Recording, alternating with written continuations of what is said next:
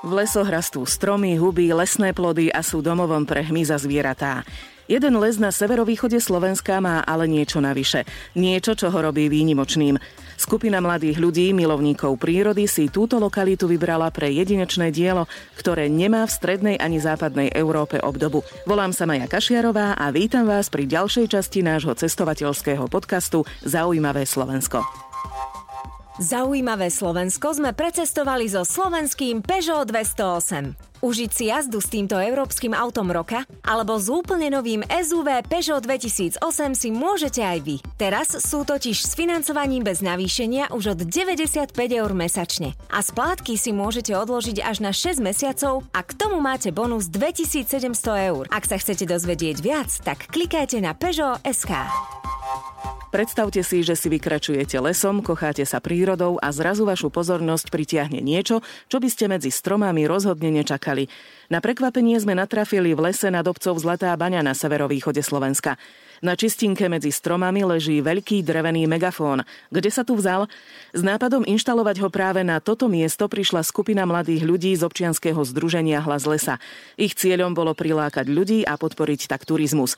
Autorom nevšednej a na Slovensku jedinej takejto atrakcie je Damian Fečík, ktorý sa inšpiroval podobným megafónom v Estónsku. Lokalitu si nevybral náhodne. Toto miesto je blízke aj nám. Veľa času sme tu travili a je to miesto, ktoré sa nachádza v Slanských horách. Je tu pekná príroda, žije tu mnoho zvierat, ktoré, ktoré sa tu dá počuť v tomto megafóne. Je to blízko cyklistickej trasy a blízko miest Prešov a Košice, takže je to dostupné pomerne. Megafón znásobuje zvuky, môžeme tak intenzívnejšie vnímať život v lese. Stačí sa posadiť do megafónu a prírodný koncert sa môže začať.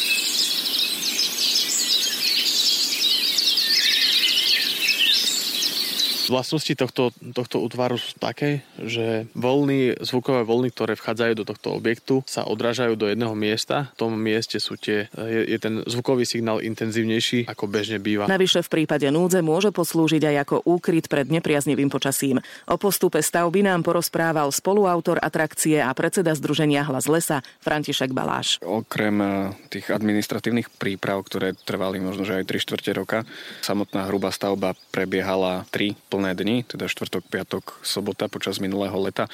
A, ale bola to naozaj intenzívna práca, pretože nám prišli pomôcť aj chlapí e, z okolitých dedín alebo naši známi. Približne 15 chlapov pracovalo od rána do, do večera na tomto megafóne. Eh, no ale tak celkovo ten proces od tej administratívnej, administratívy až po to samotné otvorenie trval približne nie, 3 čtvrte roka. Drevená atrakcia váži 2,5 tony. Na dĺžku má viac ako 4 metre a na šírku 2,5 metra. Tento drevený megafón tvorí 90 dos, dosiek, 45 je z vnútornej strany, 45 z vonkajšej. A takisto oni sú pribité na 7 prstencoch, ktoré tvoria takúto nosnú, nosnú konštrukciu. Drevo je zo smreka a vlastne na výstavbu megafónu alebo na pribitie tých dosiek sme použili približne 10 kg klincov. Doteraz turistickú atrakciu navštívili okrem slovenských turistov aj Poliaci, Česi, Rakúšania a Nemci. My sme tu natrafili na manželov z nedalekých Kokošoviec, ktorí sa o megafóne dozvedeli iba nedávno. Je to zaujímavé, že sme to niečo také podobne nevideli. Keď sme tu išli, tak sme nevedeli vôbec, že čo nás tu čaká, že čo máme od toho očakávať a sme mimo prekvapení, že, že také, také niečo vôbec existuje a že to aj funguje. Sú určite silnejšie ako, ako bežne, keď stojíte voľne v prírode, tá si tá akustika funguje. Mne sa tu veľmi páči, je to také príjemné ticho a mm, ešte viac to tak vynikne tá príroda, zvuky prirodzené v prírode. Drevený megafón už poslúžil ako pódium aj hudobníkovi z kapely Akustika Pavlovi Kovaľovi. Akustika bola výborná, veď posúďte sami. Len namýšľam, že som tu sám Prečo som stále mimo, mimo, mimo, mimo, mimo, mimo, keď toľko premýšľam, pa, pa, pa.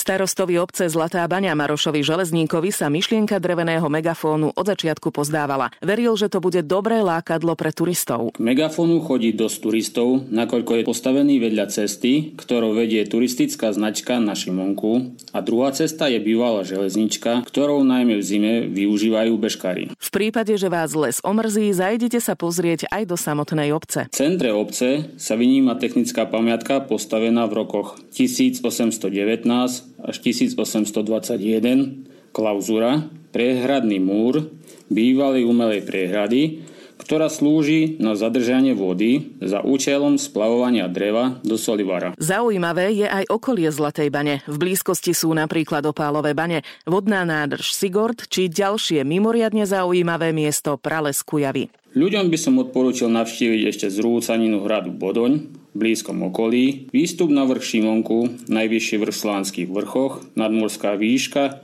je 1092 metrov nad morom. Potom sú tu kujavy, je to geomorfologická rarita, ktorá nemá v, širo- v širokom okolí konkurenciu. Kujavy pravdepodobne vznikli so súvom obrovského skalného bloku z masívu Čiernej hory nad morskej výške 760 metrov sa tak vytvoril kotol, hlboký asi 80 metrov, v ktorom sa prejavuje podobný efekt, aký poznáme v ľadovej jaskyni. Máte program na celý víkend a možno aj na dlhšie. O týždeň sa zastavíme na strednom Slovensku. Banskú šťavnicu Štiavnicu asi nemusím špeciálne predstavovať. Toto historické mesto je známe ťažbou kovov, najmä striebra, ale aj rôznymi tradíciami a poznajú ho ľudia aj za hranicami. Prečo práve Banská Štiavnica? Lebo od nepamäti praje za ľubencom. Nájdete tu výnimočnú atrakciu, banku lásky s hovoriacimi obrazmi, unikátnym láskomerom či kolesom šťastia v láske. Viac vám povieme o týždeň. Ďakujeme, že ste si nás vypočuli a teším sa na vás aj pri ďalšej časti zaujímavého Slovenska.